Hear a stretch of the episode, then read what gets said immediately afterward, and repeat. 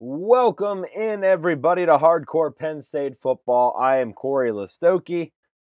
With me in just a moment will be Sean Kane. We had a long, long episode last week. I hope you guys enjoyed that. Not going to try to go as long this week. We are kind of all over the place in this episode. So we have a lot of different things to discuss. We got some uh, times and channels for some of the games for 2022 season. We have a couple of recruiting news updates um, and just things all over the place. So uh, just sit back, relax, and enjoy the show. Let's get after it, everybody.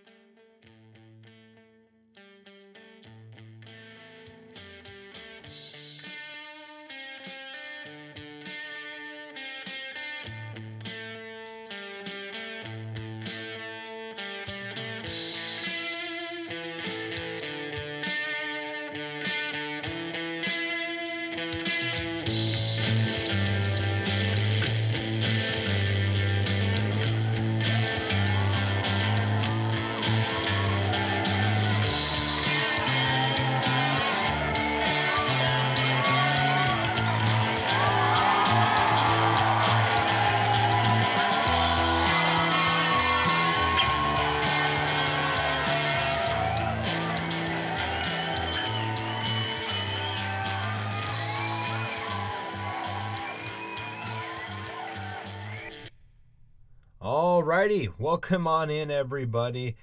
Corey Listoki here with Sean Kane. Sean, how was your Memorial Day? Hey, Corey, my Memorial Day was hot dogs and hamburgers. It was the most American thing you could think of. Yeah, we. I bought a pack of hot dogs, and I'm going to be honest with you, Sean. I did not open the hot dogs yesterday. So Maddie asked me, what the hell are we going to do with 24 hot dogs? And I'm like, I, I, you know, if we just once a week, if we just have hot dogs for breakfast, lunch, and dinner, we'll get rid of them. And like by the time football season's around the corner, so I think maybe that's the plan. I don't know because she's like, we should only be eating like two hot dogs a year. Have you ever heard of that before? Like, any more than two hot dogs in a year is it considered unhealthy? Then I'm a I'm a pretty unhealthy guy then, Corey. Yeah, it's well, only two hot dogs a year. Yeah, I mean, I'm just thinking about it. If you just have a hot dog on Memorial Day Fourth of July, and Labor Day. You're already over three or two. Um, I could see it though because they are. I mean, a hot dog in itself is pretty unhealthy, so I'm not going to dispute. I'm not going to dispute that at all. Are you a full beef guy on the hot dog, or do you like the chicken and pork stuff? I like the full beef. You know what I had at a tailgate though? It's and it was frozen, but it was a hot dog and there was cheese inside it. I think I used to like those, but I had one that w- one time wasn't 100% cooked. Oh, yeah, that'll.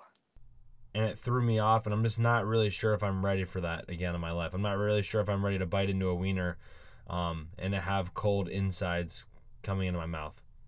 I prefer them to be warm. I don't blame you at all. Yeah, that would really put a damper on things but anyway, we we I, I, grilled, I grilled some chicken and um, grilled some vegetables. Uh, I was the grill was pretty much the grill got greasy yesterday. I mean, we, we had the chicken going. I, I marinated it with some Olive Garden dressing, so all that dressing was burning off. Threw a bunch of hamburgers on, on at the same time, and like the burners just just they just couldn't keep up. Like they were just the amount of grease coming off of these things. I had to take some of the burgers inside and just pan fry them because the amount it was just it was just too much for my uh for my grades to handle. Dang, must mean a lot of good cooking though. Yeah, yeah, they're the old, you know, Sam's Club burgers I got, the frozen burgers I got from Sam's Club. I don't have the brand to shout them out with me, but they were really good. I think they're third, about a third pound burger each, and they were a really solid burger. Didn't like flatten out to nothing. Had a lot of flavor on its own. All I gave was a little bit of onion garlic uh, seasoning, and and that was it and they were they were very good. I did go crazy on the sides though. I or, or, or toppings for I I caramelized onions. I had some avocado there too, so we were we are a little bougie. Ah, how about avocado? Oh. Yeah, we had onions and tomatoes and lettuce, I believe. I didn't even bring out the lettuce. I was like, do people need lettuce? I was like, and the tomatoes. Yeah, I'm not a huge lettuce fan on burgers personally. No, I mean I would take and and this is with sandwiches of any kind. I would rather take spinach, just raw spinach, or even cooked spinach over just a thing of lettuce. Just give me the spinach or give me the onions. Um, I like an egg on mine. I don't do that for a barbecue because not everyone deserves an egg. But if it's just for me and you know we're cooking for just us, I'm having an egg or two, you know, on my burger. I like the caramelized onions. I like raw onions too. Maddie doesn't like raw onions as much. I like raw But- onions too. But if you have the time to sit there for an hour and a half, two hours, and slow cook your onions and really let them caramelize, I can you put two onions in the pan and barely could, you know, for for barely could fit them in the pan. And by the end of the two hours, I mean, I I had a solid, just a good serving size of onions. So very happy with those. And then hey, you know, we're a lot of young people kind of barbecuing with us yesterday, so the avocado was a must. Yeah, yeah, that's that sounds awesome. Um, yeah, I like raw onions. I like grilled onions. I'm just I'm an onion guy personally, and I totally agree with you on the spinach. Um, I would definitely take like a spinach salad over a lettuce salad, but Yes. not everybody shares my enthusiasm for spinach. Yeah, I, and I don't know why. It's a free it's a free food. It's a free vegetable. If I mean, it doesn't have that much flavor to it. You can throw it in any pasta dish you want. You can throw it in any smoothie you want, and you're getting a free vegetable. I know. Yeah, I I don't know, Corey. I think we're in the minority there, but It's weird. It's, um, even a omelets, I love them to on my die on. omelet. Yeah, I I dine on a hill too. The omelets, uh, the omelets as well, and we had some Sam's Club mac and cheese going as well. But speaking of hills to die on, Sean, I'm going to throw out a question to you that I did not, we did not text about leading up to this episode today. Speaking of hills to die on, if you had to die on an opinion about this Penn State football team heading into 2022 that you would die on a hill defending, what would that be? Just completely hammered you out of left field with this one. I would die on the hill that um, uh, the defense is going to work. Uh, that uh, Manny Diaz is going to bring um, a new way of playing, um, a kind of a new twist on an old favorite. Um, he's that's what he's known for. He worked wonders with Miami's defense. He's worked wonders with every defense he's ever had. I think you're going to see. Um, I don't think you'll see a, a drop off from last year, which, as long as the linebackers hold up, I should put that caveat on it. As long as the linebackers hold up, I don't expect to see any drop off. And I think in a lot of ways they'll be better uh, because they'll be able to turn they'll be able to turn the ball over, create more turnovers. Yeah, I think that's a pretty fair and and definitely plausible uh, thing to happen. I mean, the defense has a lot of confidence going and We've known what they've been able to do already. Manny Diaz has the experience to, to do those things and to do those things well.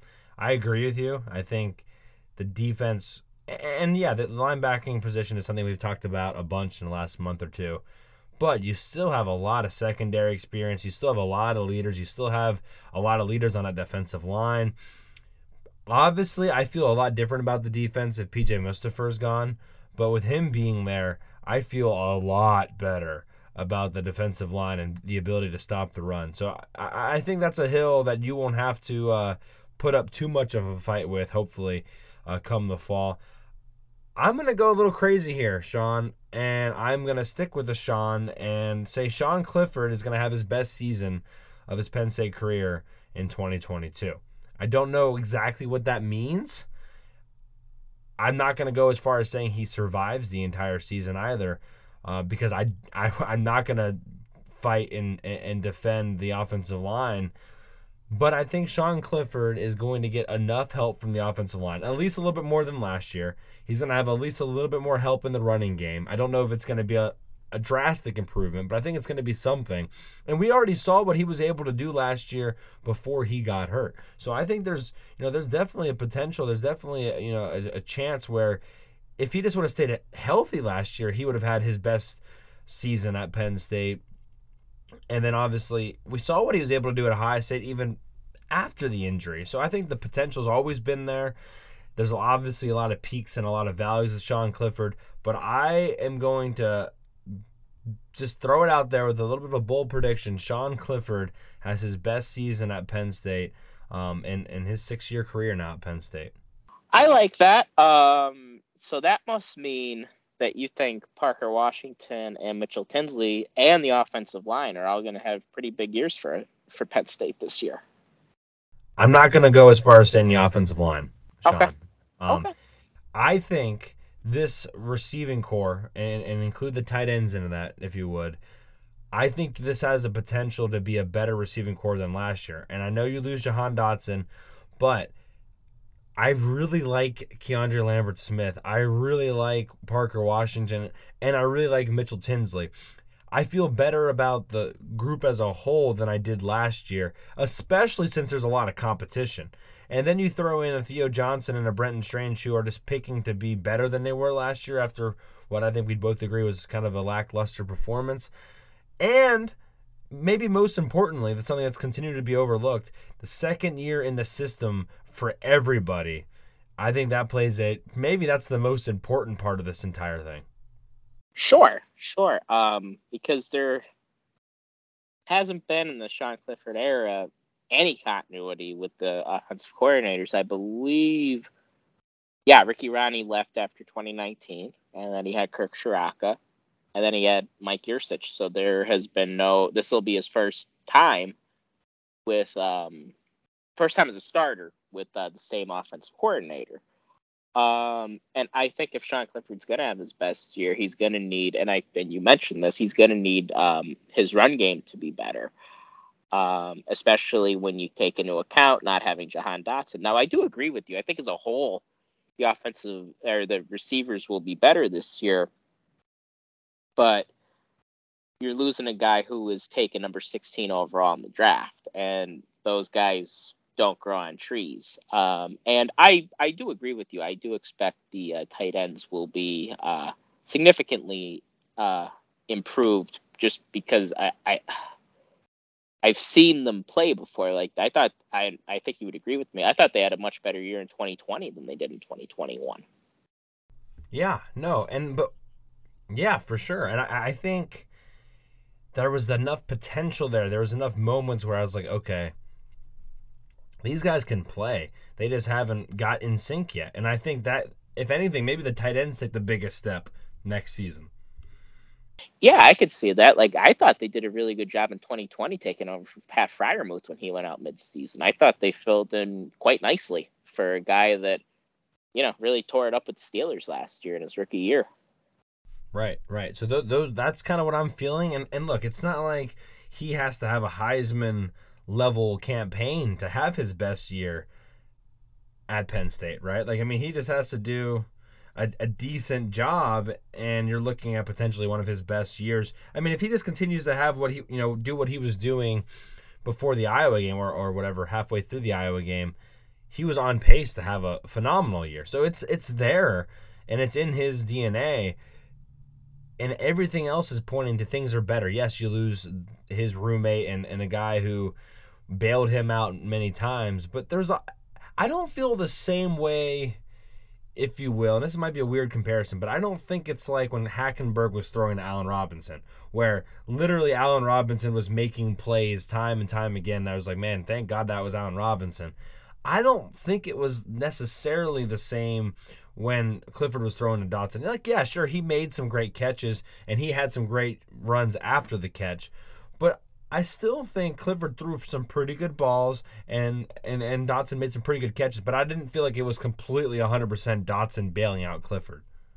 No, I didn't either. And him and um, Robinson were two different types of players. Um, and I feel like Cliff had better chemistry with his second and third options than Hackenberg did with his. Um, like who was the second best receiver on that team? Brandon Moseby Felder. I mean, Moseby Felder, man. Yeah. hey, had that had a, an important and really an impressive catch, um, in that end zone in a tight, tight window in that in that 2013 Michigan game. Also, correct me if I'm wrong. I didn't he have a big catch on that final drive before the bomb? I feel like he caught it. Maybe it was a third down. I don't know what it was, but it was That's what like I was that. thinking when you brought it up. That that you know, I I, have, I still have no idea how he came down with it, but there's a big difference game in game out between Brandon Moseby Felder and Parker Washington. Like Parker Washington's a guy that I think will definitely play in the NFL. Um, I don't know if he'll be, you know, a first, second round pick, but I think he will be picked in the draft next year and has a potential to be drafted pretty high. Um, and then you add in a guy like Mitchell Tinsley, and we'll see what he does. Um, you know, as a Big Ten receiver every week. Um, and I think uh, you've done a good job highlighting Keandre Lambert Smith, and he's sort of almost being forgotten about on the on the offensive side of the ball. But I'm definitely expecting a um, you know um, um, improvement from last year, and I thought he had a and I thought he overall had a pretty good year last year. I had to if if I had to put you in a spot right now and say who do you think has more receiving yards at the end of the year, Mitchell Tinsley or Keandre Lambert Smith? Who would you say? Mitchell Tinsley. Who would have more touchdowns? It's hard to say because I just haven't seen a lot of Mitchell Tinsley. I'd like to compare the speeds. Um, I'll I'll go with Mitchell Tinsley though, but I'm going completely blind. Okay, I think Lambert Smith has more yards. I think Tinsley has more touchdowns because I think Tinsley's going to get a little bit more of the gadget stuff that Dotson got, mm-hmm. and and might have a rushing touchdown here, might have a wildcat touchdown here, might get a couple more of the bubble screen things. I think he's a little bit more dynamic with the football than yeah. Lambert Smith. But I think Lambert Smith ends up with more yards. I'm not really no obvious basis for it because we haven't seen Tinsley play against Big Ten competition. Um, but that's that that's what I'm gonna kind of have my hunch. I don't know why. I know proof behind it. Tinsley more touchdowns, but Lambert Smith has more yards. I could see that, and um, I know it's the blue white game, so he can't overreact. But that touchdown, the bubble screen, it was very Dotson esque. And it's not just because uh, Tinsley was wearing number five either. Just the way he was able to operate in a small area and still find his way into the end zone. Like that's just something that was commonplace for Jahan Dotson. So I think uh, Tinsley is going to be able to help fill that void that will be left from Dotson's departure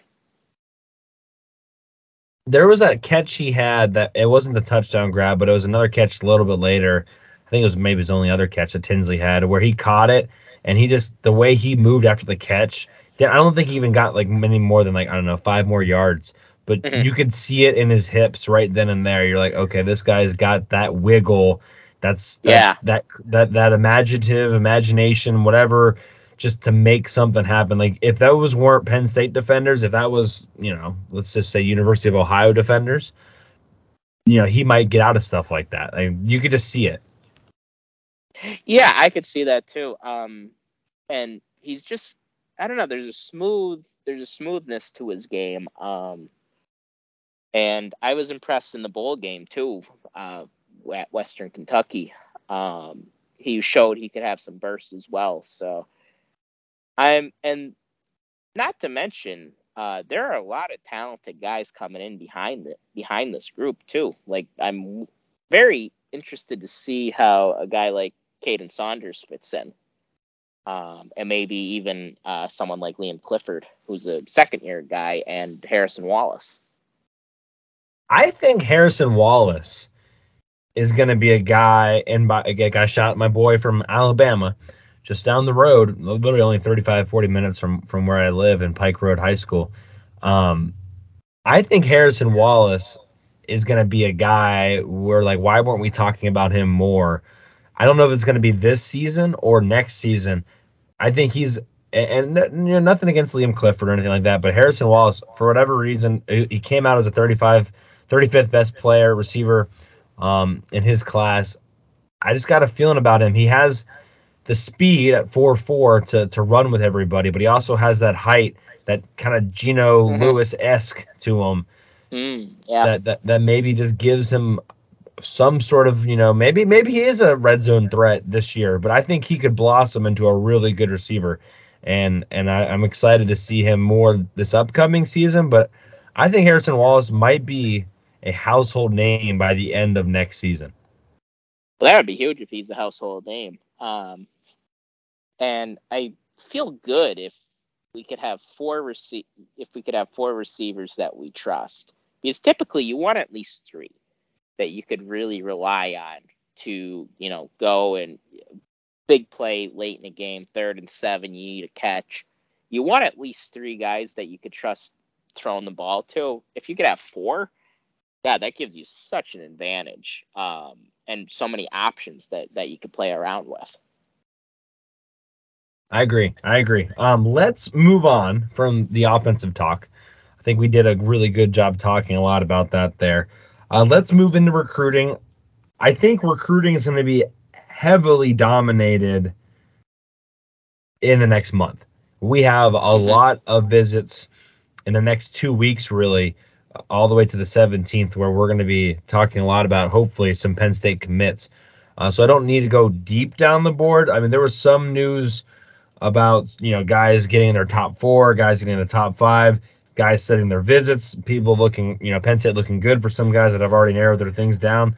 Um, Sean, the only thing I, I we have to talk about that I am demanding we talk about is is the news that Rodney Gallagher, receiver from Penn State or Pennsylvania, mm-hmm. uh, officially uh, we, we we hinted at it last time, but it's official now. Going to West Virginia, it was technically closer for him uh, to, to Morgantown than it was to State College, but but nonetheless, uh, heading uh, down to West Virginia, going to be a Mountaineer.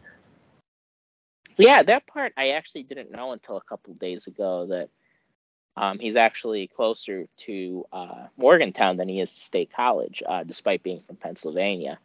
I think sometimes Pennsylvania residents forget, especially ones um, in eastern Pennsylvania, forget that West Virginia does border Pennsylvania but yeah, that that's a big loss. Um, that we weren't able to reel him in. Now, you know, there'll be a lot of speculation as to why uh, Rodney Gallagher went to West Virginia. There are all kinds of rumors of potential NIL deals. Um, I don't know. it, there seems to be some smoke there. I don't know the exact details, and I don't really want to speculate on that. Um, but it's close to home. And uh, credit to West Virginia, they were able to edge out Penn State and Notre Dame, and those two teams have top five recruiting classes right now. But um, again, kudos to West Virginia for being able to reel them in. Right, and we talked about we thought this was a two horse race between Notre Dame and Penn State, so uh, a little mm-hmm. bit of you know jokes on us kind of there, but yeah, credit to West Virginia. I don't think this is something that's going to happen all the time, but in the world of NIL, if that did have a big part of it, we will see this from time to time. And that's just something that, again, we've talked about this, I think, last week. Penn State's got to grow with it. If they cannot grow with it, they are going to miss out on guys from time to time from in-state guys that they should have no, you know, no reason to miss out on. Now, there could be other things to play there, right? Penn State obviously isn't letting the world on fire. They're 11 and 11 the last two years, blah blah blah blah blah. But you should be able to get a guy like that and you know, and and the, the frustrating thing is this Rodney Gallagher guy seems like a fantastic human being. Everything I read about him and how he really wants to do right with the community and he cares about the community. He's always been kind of the big guy on campus, so to speak. He seemed like he would have been a great fit at Penn State, and he it just seemed like he was built from that same Penn State cloth. And obviously, wish him nothing but the best. But I think he would have fit Penn State and James Franklin culture well. And I think that just sucks sometimes when you miss out on a guy that probably would have fit in perfectly. Yeah, and I think that's part of the reason, on top of just being a uh, a fantastic football player, um, Franklin and the staff are really big on culture drivers. And I think that when you have a guy like him that you're recruiting since his freshman year in high school, you know, there's a reason why you set a target on him. And and of course football has has something to do with it but you definitely want somebody with high character um, and it's a miss uh, they're gonna they're definitely going to uh, you know this one will definitely hurt uh, i don't know if there's any chance penn state gets back into it but right now it seems pretty solid Right. And we talked about if, you know, if it wasn't an NI deal, maybe that's a little bit more of a looser commitment than if there was another reason why he decided to commit. But again, we'll have to wait and see on that.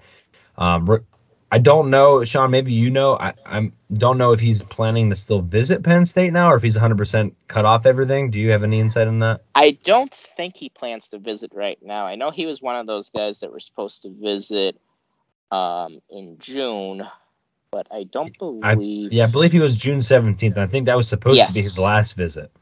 Yes, so. I believe you are right, and I don't believe he has any. Uh, looks like his only scheduled visit is June 3rd to West Virginia. Okay, so keep you know if something pops up. So since he's cleared his visits, if another visit does pop up, maybe that's you know worth at least kind of uh, investigating. But for right now, it looks like uh, Rodney Gallagher. I almost said Frank Gallagher. Rodney Gallagher going to West Virginia, and that is that. Um, again, lots and lots of guys coming um, in June. A lot, lot more to talk about in the next two months as we get into the thick part of summer. Obviously, Memorial Day is past so now we are officially into uh, the summer, whatever you want to call it, where speculation starts happening, preseason starts happening. We saw last year for the 2021 class a lot of confidence, a lot of momentum started in the summer because of how well the recruiting class. I mean, every couple days recruits were coming in, so I expect a lot more in that department in the next two months. Yeah, yeah. Um, these days, it gets really uh, recruiting really heats up in summer. Uh, you pointed out last July. God, if we were doing this podcast then, we'd be we'd be very very busy like all the time. Um, but yeah, it's going to heat up in the summer, and usually you have some fall visits, fall official visits, uh, definitely fall unofficial visits for uh, football games. But typically these days, um, recruits want to get their um, everything wrapped up by the time their fall season starts, which I think is smart too. Well, Sean, since we are into the thick of summer, and I just want to say for everybody, Sean and I have kind of already talked about. Looks like we're gonna, probably going to break down a an opponent in Penn State's schedule every single week starting next week. So we'll start with Purdue next week and kind of run through all of the opponents. So it won't take up the entire episode, probably just be 15 ish minutes talking about each opponent. So look out for that every single week leading up to about mid August. So that should have, you know, give us at least 20 minutes of something to talk about, which will be fantastic. But Sean, already Vegas coming out with odds for who will win the Big Ten championship. You want to take a guess who is number one? I'm going to go with the Ohio State Buckeyes, number one. Yeah, not a surprise there. Um, they were number one. Uh, you want to guess who number two and three were? Um, I will go the Michigan Wolverines, the defending Big Ten champions. That's correct. And Michigan State. No, actually, Michigan State not even close. Uh, wow. Wisconsin three. Ah, the Badgers. Which, which, we talked about how we don't think Wisconsin might be as good, so that's maybe yeah. an interesting bet. Uh, four was Penn State. A little bit surprised there, Sean. There you go. Um, that's about right. I expected it to be in the four, maybe six range, four to six range. Um, because if you look at just overall recruiting talent, it's very high. Um, if you look at, like, let's let's put it this way: if it was two years ago, and you were to tell me Penn State would have James Franklin as their head coach, Mike Yurcich as their offensive coordinator, Man, Manny, D, Manny Diaz as their defensive coordinator, I think Penn State fans would be really, really happy with that. Um, and those guys didn't just forget how to coach. Um, even though they've all had, you know, maybe a rough couple years, they're all decent coaches at least. They're all good coaches. Um, and there's a lot of talent there from recruiting aspects. So I could definitely see Penn State as a decent dark horse bet, maybe somewhere for all you betting people out there. Well, CBS agrees with you, and they said that C, um, that Penn State was the best bet out of all of them to take. So, and mm. then and they quickly said that they don't think Penn State's going to win, but it's the best bet out there. Uh, Nebraska was right behind Penn State at. No. Um, yeah, yeah, Nebraska, then Iowa, then money, Michigan State. Nebraska. Yeah, I think that's just because they want to take people from Nebraska's money. I mean, there's no other way to yeah. say it. Um, yeah, I think even Nebraska fans would be like, "No, I'm not, not on Nebraska." right. Yeah, I agree with that too. So, Minnesota, Purdue, pretty far down on the. Uh, uh, just to give you an idea, Ohio State, Michigan, Wisconsin, Penn State, Nebraska, Iowa, Michigan State, Purdue, Minnesota, Maryland, Indiana, Illinois, Rutgers, and Northwestern. So There you go. Rough times for Northwestern. Yeah, but you know these are those years where Northwestern has a really good year. It's every That's even true. year, right? So That's true. I would put. Actually, don't they know. were good in 2020. You're right. I would be curious. The Big Ten West, I think, is at least fun because you don't know who's going to be the best awful team, and I and I don't mean to sound like a Big Ten East elitist, but if Wisconsin isn't winning that, are you taking? Are you even having any thought about someone else from the West beating Ohio State? I mean, no. I, I don't even know if I would go as far as thinking Wisconsin could. And Wisconsin plays Ohio State. I want to believe at Ohio State this year. So we'll get to see that matchup in the regular season, which correct me if I'm wrong, but I'm pretty sure the last time they played each other, Wisconsin also played at Ohio State. So I'm not really sure how that happened to be two times at Ohio State, but maybe I'm wrong on that. Um, but regardless, we'll get to see that matchup. But yeah, I don't see anyone else in the Big Ten West really competing anywhere close to um, to Ohio State if they got to play in the Big Ten championship. Yeah, they're 0 and 8. Um, I think all time since the Legends and Leaders uh, ended um, in the Big Ten championship. So I don't know why anybody would ever expect the, the West to win anything, especially Yeah. a team that's not named the Wisconsin Badgers. Yeah, I mean, and, and I don't really think Wisconsin's going to be crazy good. No, Um, either. So just to give you an idea, Wisconsin has lost to Ohio State the last one, two, three, four, five, six, seven, eight times. Which, I mean, everyone's lost to Ohio State a lot more times than they've won. But um, they've lost. The last time they beat them was in 2010. The last time they played in a non-Big Ten championship game was in 2019 in Columbus, and they lost 38 to seven. Oh, I remember that game. I actually forgot. I think Chase Young had like seven sacks year or Yes. something. Yes, he did. He had a stupid good game.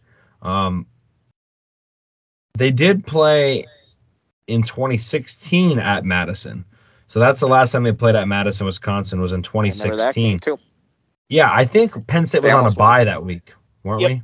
Yeah, it was a very good game. Wisconsin, that was probably Wisconsin's best team uh, that they had uh, in the past few years, in my opinion. Um, and they almost they almost got it done. Yeah, I, I remember it was close late. It- I remember that for sure. I was actually at a wedding, which thank God for bye week weddings. But, um, but yeah, I, I do I do remember that game. So that was the last time. Anyway, so this one will be at Columbus, which does not give me much faith in the Badgers to go on the road and win that game. Um, unfortunately, so I don't know how we got down the Wisconsin Ohio State rabbit hole, but the the the main part of this is Ohio State's still going to be the favorite. Michigan was second, um, but everyone said, "Hey, look, Penn State. Yes, you got to travel to Ann Arbor, but Sean, if I would ask you that you have to travel to Ann Arbor, but you get Ohio State and Michigan State at home, because we kind of do this every year now, where we're home against those two in a way against Michigan, and then the next year we're flipped. This is probably the more favorable year. I guess the even years are better for us. Yeah, I think you take that any day. Um, Ann Arbor. Now, I, I want to be clear about this. Penn State historically doesn't do a very good job of winning up there, uh, but that crowd is the least intimidating 110,000 fans I've ever seen in my life. Um, they're so quiet, and but like I said, I don't want to talk too much because Penn State barely ever wins up there. So I would rather travel to Ann Arbor and be able to host um, Ohio State and uh, Michigan State, especially since both those places have also been houses of horror for us. Well, nothing's been great lately. Yeah, that's true. Good point. Um, in but fact, we did, if anything, we did win at Michigan last time we were Right. there. So so maybe we're trading that for I don't know, but yeah, it's uh, it's not been great. So let's move on to the next thing, and this is maybe the this is going to be the title of the episode. And I posed the question on Twitter, and I I kind of phrase it differently than how I'm going to ask you.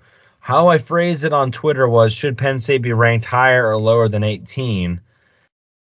A hundred percent ever, and it wasn't a poll; it was just reply to me. A hundred percent, everybody said Penn State should be um, a lot lower than 18. Probably shouldn't even be ranked. I'm just going to ask you, Sean, should Penn State be ranked in the preseason? no, No, I um, I think you have to go better than 11 and 11 in the past two years to get a preseason ranking. Um, now, do preseason rankings mean anything? Absolutely not. I also didn't think Michigan deserved to be ranked last year in the preseason, and they won the Big Ten. So, but if I'm going based off of what happened the last two years, no, I, I, I don't see how Penn State could be ranked there. Now, if they beat Purdue and Auburn, different story but you have to you have to show me something first. And that was what our our good pal of mine JDR said on Twitter too. He said that look, I mean, if we're gonna be mad at Notre Dame or Michigan for being ranked too well right. or right. too high, or Texas for example, you gotta have to do the same thing. And, and look, preseason rankings for all intents and purposes don't matter, but it does kind of perceive it, it does an idea of how people perceive you in the world, and we are going to try to look at, at you know college football as a whole every week. Uh, maybe starting I don't know whenever we decide to, mm-hmm. because I think it's important when you're talking about your favorite team that you have a decent perspective about what everything that's going on around you. If you're only ever talking about Penn State football, you really can start getting you know yourself into a corner as far as homerism and and and not just Big Ten, but you've got to talk about SEC football you've at least got to mention Pac-12 football and ACC football because, and obviously Big 12 football too. But you got to do it because it gives you a better perspective, and when you have a better perspective, you usually have better opinions, and that's all we care about here is having the best opinion. No, but in all seriousness, like it does matter, um, and, and so we're gonna try to do a better job with that. And because of that, I I agree. I, I don't think Penn State should be ranked because a lot of the good things that I think could happen are speculative. And when I can't point to three things where I'm like, this is like A, B, and C or why Penn State should be ranked. I don't really have an A, B, or C right now. Right. Yeah, we would just be going off the name, and um, I don't want to be like that. I don't want to be like Texas. I don't want to be like Michigan. Uh, outside of last year, where every, where every year people are looking at them like, why are they ranked so high? Why are they ranked? Period. Um, just because what we're Penn State. I mean, so what? you know, you have to go and you have to go and prove it. Uh, I remind the listeners too. It took until the middle of the 2016 season for our last Big Ten championship team to be ranked. So rankings really don't matter until about late October. So I will not be upset at all if we're not ranked. As a matter of fact, I wouldn't even mind it if we weren't ranked because I think it could motivate the team a little bit. Well, yeah, and that's so, so you know that's that started coming up on Twitter too. Like that was that was a big part of it too. Like, and I think that there is some motivation. Do you think that really plays that much of a motivation a factor? Little bit. A little bit, but not a whole lot. Um, I think they, I think stuff like that, especially preseason polls, they're pretty easy to block out. Now it starts getting harder and harder as the season goes on, though. When you like a few years ago, when Penn State played Minnesota and they were number four in the first in the first playoff ranking, that could start to seep in and become a distraction. But I think early on in the season, the, the guys aren't really thinking all that much about it. Right. I think that it definitely plays more of a role when you get ranked a lot higher. I don't think it's as much of a motivational tool maybe to to be like, oh, we're not ranked to, to start the season. That being said, none of it really matters, of course, because a win at Purdue most likely gets Penn State ranked if they're not already going to be ranked. My mm-hmm. personal thought is that they're going to be ranked going into the season. Um, but as whether or not they should be, uh, you know, I don't think so. But I think they will be ranked. I think Athlon Sports had them at um, 25th. So I, I think they'll probably end up being ranked. If they beat Purdue, they'll probably be ranked. And then obviously, if they beat Auburn in a couple weeks after that and have gone undefeated, they will 100% be ranked, if not even higher than you know the top 18 or so. So it doesn't really matter because all that is going to come into play um, sooner rather than later. Yeah, and if you could win your first uh, how many games until Michigan? I think five if you could be five and zero oh going into Michigan, it's going to be a, at least a top fifteen matchup. Might even be a top ten matchup. So just just win. um, the one and all mentality, uh, which you know, James Franklin professes to have. Uh, that should that should be the only thing that matters right now. The only thing that matters should be beating Purdue and then beating Ohio and so on and so forth. Do you feel better about having that bye week before Michigan if we are undefeated? Uh, gosh. I mean, I'd feel better than coming off a loss to Northwestern. Um, but I is it weird that I kind of wish it was before the bye, just knowing what this coaching staff's track record is.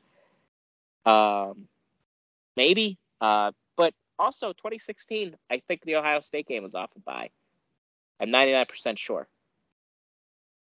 I think they were. I think there's a bye in between Maryland and Ohio State. So, I mean, I think a lot of that's mental and just the coaching staff having to figure out how to come off a bye week in general. Right. No, I think I think you were right on on that note about Ohio State. I also would say, I think I want the bye before Michigan because. I, I don't know. I think that's better that way. And I'm just gonna say it. It doesn't make much sense, but I think in this situation it, it will make things better. I would 100% rather have the bye before Michigan than having the bye after Michigan. Yeah, that's true. Because what if you lose to Michigan, and we know what happens coming off a loss and a bye. Exactly. Exactly. it's a my few point. weeks, few bad weeks of being a Penn State fan. Right. Yeah. That, that that's what my thought was on that. Um, speaking of all that, we did, and I don't know how we probably should have talked about this maybe sooner. Um, we did get some times and some locations of games. So let's talk about that at least briefly. The Purdue game is going to be. Well, actually, I, I should double check. Maybe you know. Is it on Fox? I think it's on Fox. I think it's on Fox. Yeah. Yeah. Fox at eight o'clock. Um, for those that are interested in that on Thursday night. So we'll be we're less than 100 days away. I think we're at 93, 92 days from the kickoff now. Something so like that. Yeah. we're getting close. We're not going to be doing, you know, a story every single day about a player leading up to that. Um, but yeah, we're we're getting there. 90-ish days away. Um, that's pretty exciting. So that game's at eight o'clock. The Ohio game has officially come out at noon on ESPN or slash ABC. So Mhm. that one will officially be at noon. Ohio came out and said, "Remember when we played you guys at noon in Beaver Stadium?" I saw that.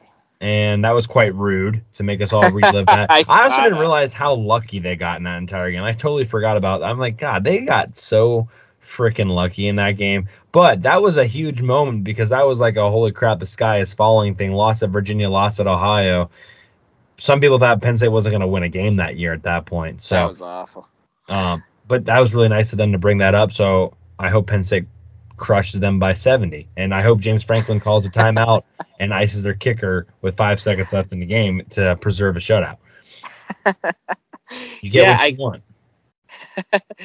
F around, find out, right? Yeah. I mean, that was rude. And it ruined my whole day when I saw that. So um, the Auburn game, first time since 1999. Penn State will be playing on CBS, 3:30 Eastern kick. Your boy will be there in person. I believe NLC tickets have already been, you know, sent out for those people that have NLC tickets. Um, but yeah, that one's going to be at 3:30. So I'm very, very happy it wasn't a noon uh, Eastern kick. Was kind of hoping for like maybe a 5:30, 6:30, but we'll be okay with the 3:30. It's probably better that they did that. Um, but I, I it will be a 2:30 local time kick. Any thoughts on that? Yeah, I'm cool with it. Um, excited to be back on CBS. Uh, do you happen to know the last time Penn State played on CBS? Who they played? Uh, Pittsburgh. Yes, you're correct. Yeah, and I think they lost. Correct. They did. Hopefully, it goes better than that time. Right. Sorry to bring that up, but yeah. Yeah, Um, the only reason I knew that is I think they included that with the press release. Um, and that's the only reason I knew that because I was not watching. Um, the only other thing I have, Sean, is Minnesota uh, is I think 100% going to be on ESPN, ABC, yeah. and people have already kind of, and we can talk about this right now too because I posed this to social media as well. Um, would you rather have the whiteout be Minnesota? Based off what we kind of know now, Ohio State's really most likely going to be a noon kick. I mean, there's a and there isn't a scenario, Sean, where I could see maybe the World Series getting pushed to a nine o'clock Eastern start and having the game at four or five Eastern, Ah, and yeah. you and you still get that nighttime because it would it, by end of October it will be dark, you know, by six o'clock. So you basically the game. It was a fine. The whiteout in 2013 versus Michigan, it was a 3:30 kick, or no, actually maybe it was four, but it was fine. By the you know, it had that, and it went what quadruple overtime anyway. So Yeah. it definitely had all of that. You know, did it? Was it like that from the very beginning of the kick? No, but I think that could be Fox's compromise. You and then you could go right from the whiteout audience right into the World Series. I think that might be because otherwise, what you'd have the game at noon, and then you would probably lose a lot of your viewership before the World Series later. You probably lose a lot of people, honestly. But if you go four to nine, maybe it holds on. Um, your thoughts on that, but also your thoughts. Do you want it to be Minnesota? Just forget about it. I want the whiteout to be Ohio State. Um, and the reason I want the whiteout to be Ohio State is we need all the help we could get to beat Ohio State. Uh, do you know the last time there was a whiteout for the Ohio State game was 2018? So we've only played one whiteout game against Ohio State since 2016. Um, so I just think you need all the help you could get. Uh, maybe you could make Minnesota the stripe out um, or something because you know it'll be a night game, and I think the stripe out looks better at, at night. Um, I would definitely be. I didn't even think of the World Series angle, but I do know that's. I think when we played Ohio State in Columbus in 2017, it was a four o'clock game on Fox because of the World Series. So I could definitely see them doing that again, and it just looks better on TV. Um, it'll be a better product for television to have it you know, as a 4 p.m. kick with um, the sun setting, got in late October, the sun sets around six o'clock, so we'll have the whole second half um, being at night. So it'll be like a night game. And I agree with you. The Michigan game, I think everybody kind of thinks it's a night game because that's when the Allen Robinson catch happened, but the first half was all during the day. So that's that's that's kind of my answer on that, and I'm sticking to it. Yeah, the sun sets fast in late October in, in central Yes. Pennsylvania. So, and God forbid you have some sort of overcast, then it's going to be pretty much nighttime from the get go. I mean, even the Alabama game, uh, whiteout, that was a 3:30 kick. Even that game, and that was early. That was in September. That game was still relatively dark by the time that. I mean, it was it was dusk. I won't say dark, Mhm. but it was getting there. So I have no, you know, if you start at four o'clock or even if you can push four thirty, because if I'm Fox, I'm trying to put that game as late as possible, and I run right from the whiteout from a Penn State upset over Ohio State right to the World Series, and I carry, you know, I don't know, eleven million people with it. I, I don't know. This seems like a no brainer in my opinion. Yeah. Um, if Penn State loses four games, I put it at noon Yeah. And don't even have to worry about it. But I Yep. would, I would personally, I don't know if they can wait that long, but um, if Penn State loses to Purdue and they lose to Auburn, I'm putting that thing at noon, not worrying about it. Yeah, then we don't deserve a prime time game. Right.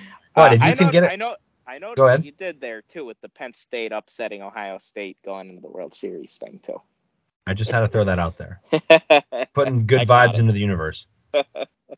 no, but I think that would be your best bet if you're Fox, because you get the four o'clock kick, you get the compromise sort of. I don't, I, and honestly, if you ask most Penn State fans that are, uh, let's just say, 24 and older, they're probably, and, and as far as people that go to the games weekly, they prefer 3:30 kicks over 8 p.m. kicks. They can't stand a lot of 8 oh, p.m. for kicks sure. Because it means they're not getting home if they're driving back till 2 3 in the morning rather than 3:30 hey you know we can tailgate maybe have a beer or two afterwards and still get home at a decent time. It's a no-brainer for them. So i think you're actually would and honestly from a penn state perspective i can tell you this as well from the athletic department standpoint they like these ones better too. Because when you start that late that means all of the support staff all the ica they're all working from about 8 a.m till 8 p.m and they have a long ass day. There's a huge risk management involved as far as people being drunk for that long, and the the parking logistics are a lot harder. Everything's better with a with a four o'clock game.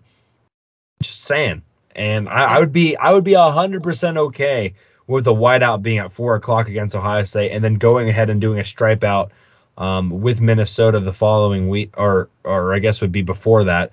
Um, I think that's fine.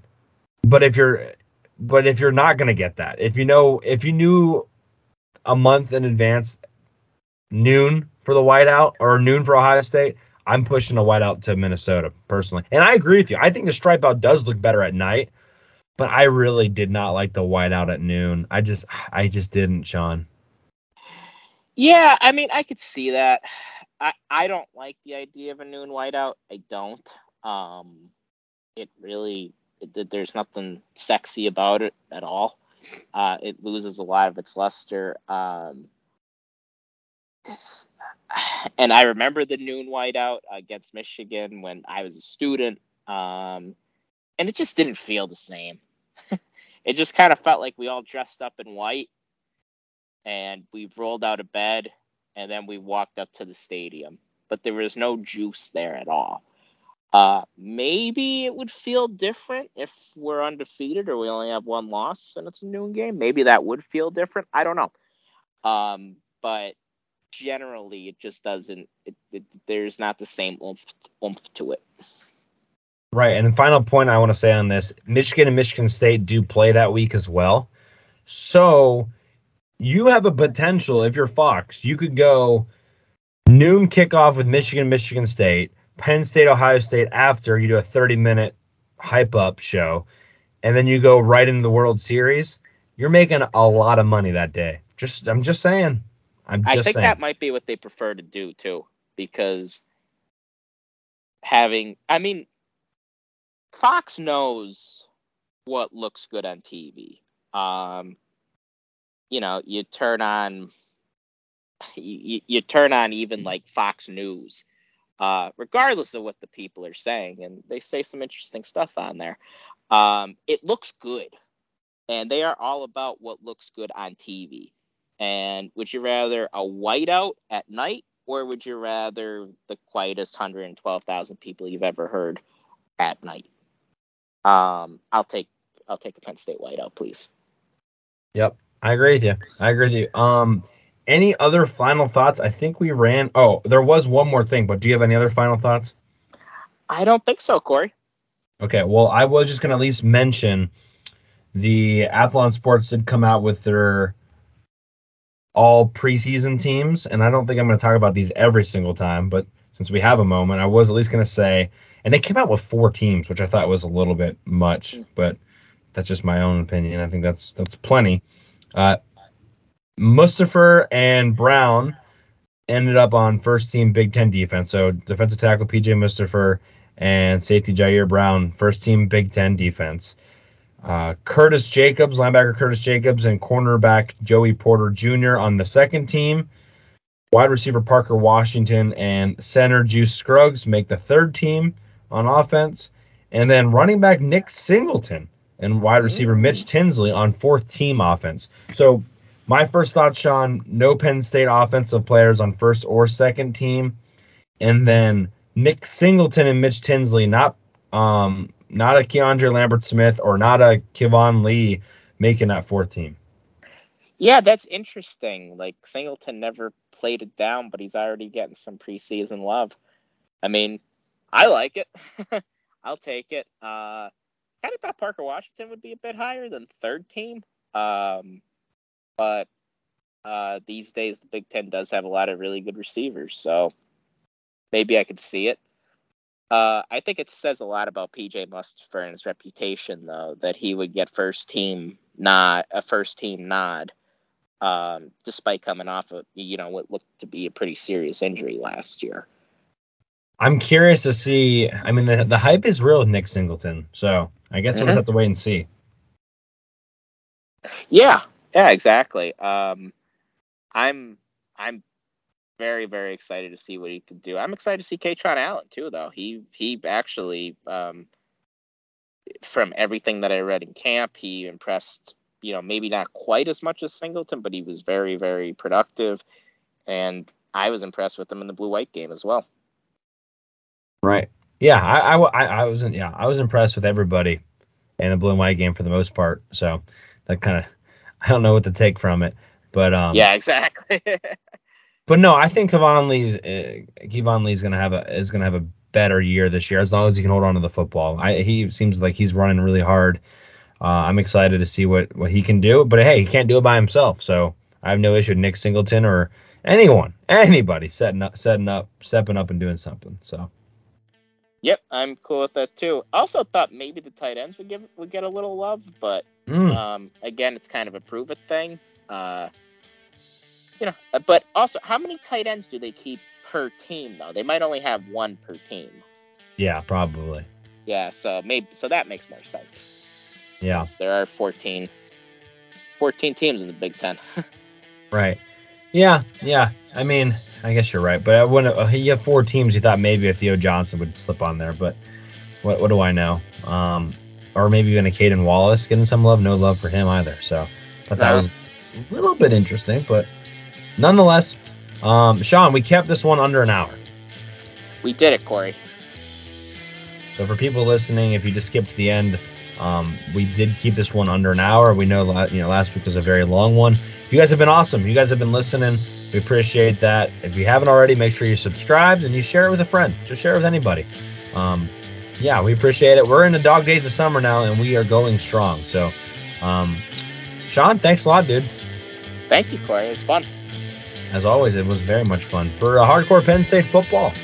He's Sean Kane. I'm Corey Listoki. We'll catch you next time. Make sure you're following us on Twitter. Peace out, everybody.